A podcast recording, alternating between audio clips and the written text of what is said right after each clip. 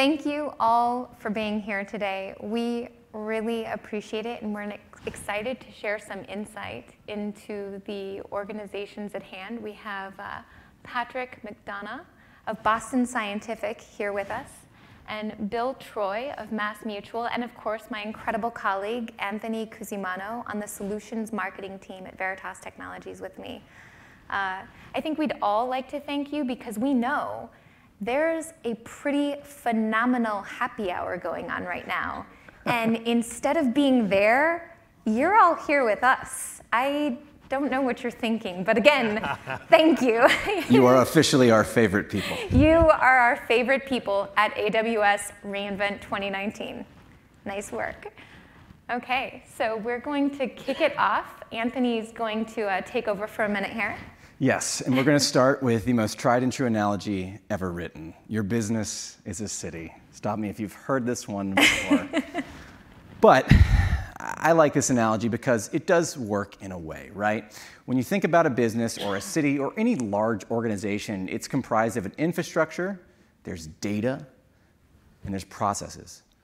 Now, each of these components intermingle, they interact simultaneously. And without one of them, or if one of them is slow, the entire system can essentially fall apart or become non optimal.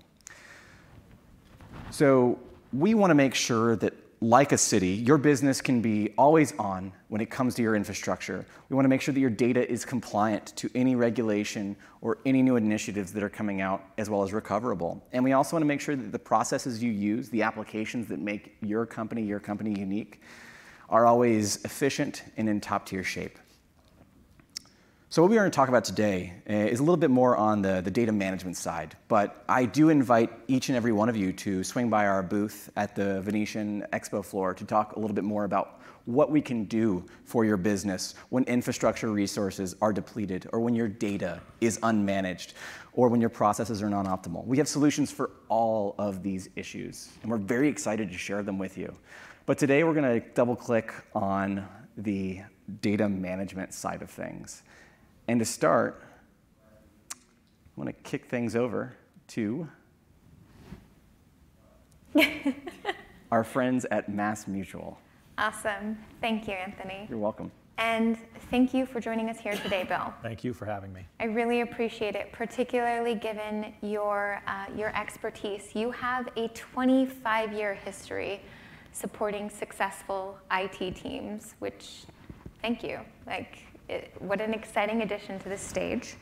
Um, I'm interested to know uh, what makes database management and infrastructure so compelling at Mass Mutual? So one of the things that we have, we have our uh, saying that we help you secure your future and protect the ones you love. With our data, it's all with that. We need all of our data to be secure and we don't want to spend all of the money on that. So one thing that we know is as a mutual insurance company, we have to be able to give them the best option, secure, and what they need, and we have to do it in a, a, a less expensive way than we can. So that's what we're working for now. And that that standard you have, um, let me read that again. It's helping people secure their future and protect the ones they love. This is a 160 year tradition at Mass Mutual. It's notable, to say the least. How is that standard reflected in the company culture at Mass Mutual? That is, it, the standard is a really cool standard to have. I mean, it's really, it's a real thing the way we look at it. And I know as a father, when I held my little baby for the first time, you know, you got to protect the ones that you love. And with Mass Mutual, they know, and all the way up to the highest level. And this is the one thing that I like is with our CEO, he talks about it, and he's legitimate with talking about it, is to try to make it so that our company will be, it has to be profitable so that our money will go back to the shareholders. We're not a stock owned company, so we don't have to worry about the stock price. It'll just be money that'll go back in dividends to our shareholders. And the company invests a lot in its people. Tell me a little bit about that, like extending education for employees at Mass Mutual. That is that is a real cool thing. That Mass Mutual not only the management they want to work with you to find out not only how you can do your job good there, but what do you want to do? And in that, they have spent a lot of money on, you know, self uh, learning type things, LinkedIn learnings that you can use as much as you want. They also have a really good educational reimbursement for undergrad and for grad, as long as it's just somehow tied into what Mass Mutual will need. So it's very good, and they, they encourage you to go out and do it. So it's a, it's a really cool thing that they want you to be good at your job and get better so that, you know, they say over and over again that just make sure you're ready for the future, and they're giving you the tools and resources to do it.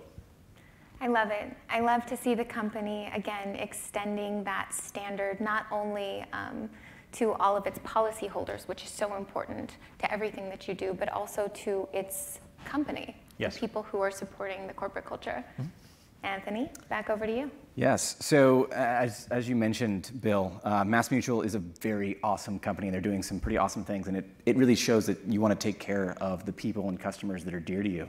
Let's talk about some of the challenges that you guys faced in your IT infrastructure. So, in one of this, this was funny because this, and all of my worrying about what I was going to say while I was up here is what siloed data is and what silos mean. And one of them was silos, you all work by yourself and they don't know what it is. And the other one is the data itself is not connected together, so you can't. And the other one that hit that is big is we have hardware, we have tape drives, and the tape drives are in silos. So every one of those, this new way that we're doing it is we have to find a way to get rid of the silos, both in bringing in data together so that we can get it easily without having to look in different areas, and for reducing the hardware, the tape silos. So that was that was what kept me up at night last night. at least we got a very uh, you know multi-tiered response, right? Yes. Yeah. There you go. So tell us a little bit about supporting hybrid workloads. So right now, uh, like everybody else, we have a very big on-prem solution, and we're starting to do in the cloud with NetBackup and different things. What we're looking at is we have backup tapes. We have a ton of data that we have to back up, and one of the things that we have to do is keep it secure and relevant. So what happens is we have a lot of tapes, and at the last the last count, which I thought it was a big amount of tapes, but he has more, is we had we had 48,000 tapes. For me, that's a lot to figure out, and literally they're in different areas. So not only do you have to find the data and the tape, you have to find the data and what tape it's on. You have to find the physical tape. So now what we're looking at is the new way that we're going to get set up is we're going to have on-prem data that's in one place, and then the long-term retention is going to be up in the cloud. So that way, we just have to find the data that we need and know what it was what it was saved on, and then we're going to know where to look for it instead of you know looking in the different places for tapes. And the last challenge that we were talking about was adapting data protection with cloud automation. Right. So, and that is the, the big thing is the data. We are all about data. We have so much of it. And realistically, you have a tape, and a tape will only last for so long. All of the cassette tapes that we had as kids, for had cassette tapes as kids, a lot of them don't work anymore. They just deteriorate. So, while they're good for a certain amount of time, we'll protect the data. We can put it in secure areas and it is going to stay there. It's not the, the hardware itself that it's on will not disintegrate. So, if you don't mind if we shift gears a bit, we've got a very complicated architecture that the folks in the back can't see at all. Uh, would you mind telling us a little bit about what you guys did when it came to SAP HANA workloads in AWS? So, this is really good that you can't see it. because this way I can say what it is and you'll think yes. um, what it is is we have a virtual private cloud, and in the top box in the left hand corner, that's where we have our master server and production, and we show that it goes back and forth. The box underneath it is where we have another cloud, but that's for non prod uh, development and for QA refresh. And then going over, we replicate it to the production instance, we replicate that to a secondary region, just as a secure, just as a security issue, just so that we have it. And correct me if I'm wrong here, but uh, as far as your, your setup goes, you're leveraging both NetBackup um, and also NetBackup AIR, which is like the auto image replication technology. Yes, we are. To move that data in an optimized yes. fashion. Awesome, yes. awesome. Anything else you'd like to tell us about what you're doing inside this, this infrastructure? Not on this one. Not on this one. Okay, we'll come back to you. Excellent. That brings us to Boston Scientific um, and Patrick McDonough here. Patrick, I'd love to provide our audience some insight into your impressive 18 year stint with Boston Scientific. So tell me, In 2001, what caused you to choose a role with Boston Scientific and what inspires your commitment today? Certainly. So it was a difficult era for the world, as you remember, but I had previously been working for a hard drive manufacturer in California, and that business wasn't going to be doing very well into the future. So I looked around. There was not a lot of opportunity at the time, but I made a good decision that in the long run, a company like Boston Scientific and the, the innovative medical devices that they bring to the market is going to give you something to be proud of on a bad day at work. And I've seen that in spades ever since. My own father in law, I have relations and friends, have had the benefit of Boston Scientific devices, and I'm very proud to work for them. Absolutely. Boston Scientific takes to market an impressive range of healthcare technologies dedicated to improving the lives of people across the globe. They do. Can you share with me a little bit about some of those innovations? Certainly, the, there's quite a few from uh, women's health, men's health, uh, deep brain stimulation. The, the, stent was our original mass market, that really what made Boston Scientific the brand it is today. But two probably come to mind. The, uh, the Lotus heart valve, a synthetic heart valve, which is built on a large stent with a piece of bovine tissue stitched to the front of it. If you have heart disease, you have a failing valve, it can be placed and the Boston Scientific valve can be moved. It can be completely withdrawn and, and relocated, which is the differentiator. And then probably the, the deep brain stimulation area, Parkinson's treatments. And if you take a moment this evening, if you have quiet time and take a look on YouTube for Boston Scientific, you will see the dramatic effect that those therapies have on patients. Really, really incredible. It's exciting stuff. Thank you. Now, to talk a little bit about some of the challenges that your IT was facing. Certainly. So, as, as Bill hinted at earlier, we had Olympic swimming pool sized volumes of tape, uh, which was shocking. Uh, and we had not differentiated between tape backups for disaster recovery purposes or just tape backup for retention. We had a lot of tape. We were paying a lot of money to store that tape, to buy the media in the first place. And I suppose if you boil it down, really, the, the risk of that tape being unencrypted, historically speaking, to getting out of control, to being misplaced, uh, it, was, it was a really dangerous place to be. So we had to attack that, and we attacked it very strongly, moving towards appliances. And as far as when you made that move, obviously you wanted to have it plug in and align with things that you had already had inside your infrastructure today. Well, certainly. We, uh, we had a need to, to build and grow. At the same time, the company is, is doing really well. The amount of data we generate is continuously growing. Uh, we have device history records, we have quality records, we have production records. So we had to keep up with that.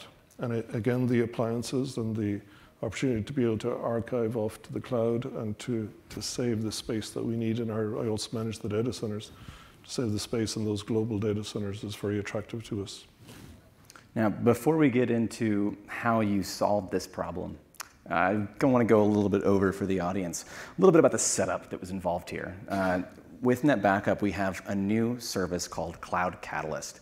And as the slide suggests is, uh, we, the Cloud Catalyst allows you to essentially reduce network bandwidth and cloud storage consumption by 90% if you were going to back up a traditional on-premise workload and put that into AWS storage. Now, a practical example, the clicker will behave itself, I swear. A practical example is you could take some VMware Linux Windows workloads, a petabyte of mixed data, and ingest that into NetBackup. You'd be able to deduplicate that data locally. And without Cloud Catalyst, you'd have to rehydrate it and move it into some form of cloud storage. Now, with Cloud Catalyst, we could greatly reduce the amount of data involved with that transaction uh, down to 90%, 95%, which could reduce savings tremendously. So I'm going to build this out here. And Patrick, why don't you tell us a little bit about, about how you guys adopted Cloud Catalyst for your organization? So uh, again, Anthony, it's, it's that tier, right? I needed another tier to be able to, to get data we want to get out of the data center business, largely speaking. We want to be able to meet all the regulatory and the compliance uh, governance that's upon us all around the world. But the opportunity for Cloud Catalyst, Catalyst for the appliances, for the, the new 5150 when it becomes available is very interesting to us as well. That combination, and we have probably a 15, 18 year relationship with NetBackup as a product. It's, it's subject to every audit. It's, it's discussed openly every single day, and it's been a rock star for us. So that combination together is, is what you're seeing here. And we want to take an in-breath and go again. We got rid of the swimming pool full of backup tapes. We got rid of crazy fees to store those. We're on appliances, but now we need to push through and get to the cloud and contain that uh, retention window need and meet our customers' demand. Yeah, thank you.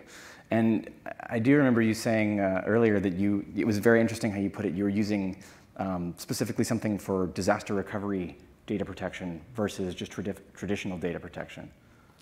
That's right. We, we had a, there wasn't a clear distinction right. internally. There was a, originally a diktat, just keep everything, which is a very difficult thing as the IT guy, right? But to draw that distinction then to say, realistically in our business, if you have a disaster recovery backup, the one from yesterday is going to be no good. You want to go back the minimum amount of time, five minutes, 10 minutes. Having that data for five years is a waste of everybody's time. So we had to do a lot of quality uh, publicity, I would say, within the organization to, to make it clear to people what the difference is between a backup for disaster recoverability and a backup for deep archive or efficiency purposes within a database. And that really paid off so many times because once you lean out that swimming pool full of tapes, the whole process gets a lot easier to manage. And we have it down to six month retention at the moment, and we're going to try and go to three. That's awesome. And I, I do want to compliment you on the ingenuity of pairing that, that sort of process with the technology. It's really brilliant. And until I heard you say it, I'd never even thought about it before. So, really cool stuff. And before we talk about what you guys are going to do next, I do want to highlight uh, what we've talked about today is specific to NetBackup, which is our protection platform for all data uh, that can be basically protected both on-prem or in AWS. Now, it is a single platform of protection, so it allows you to basically wholeheartedly move physical, virtual, on-premises data into the cloud or cloud data itself.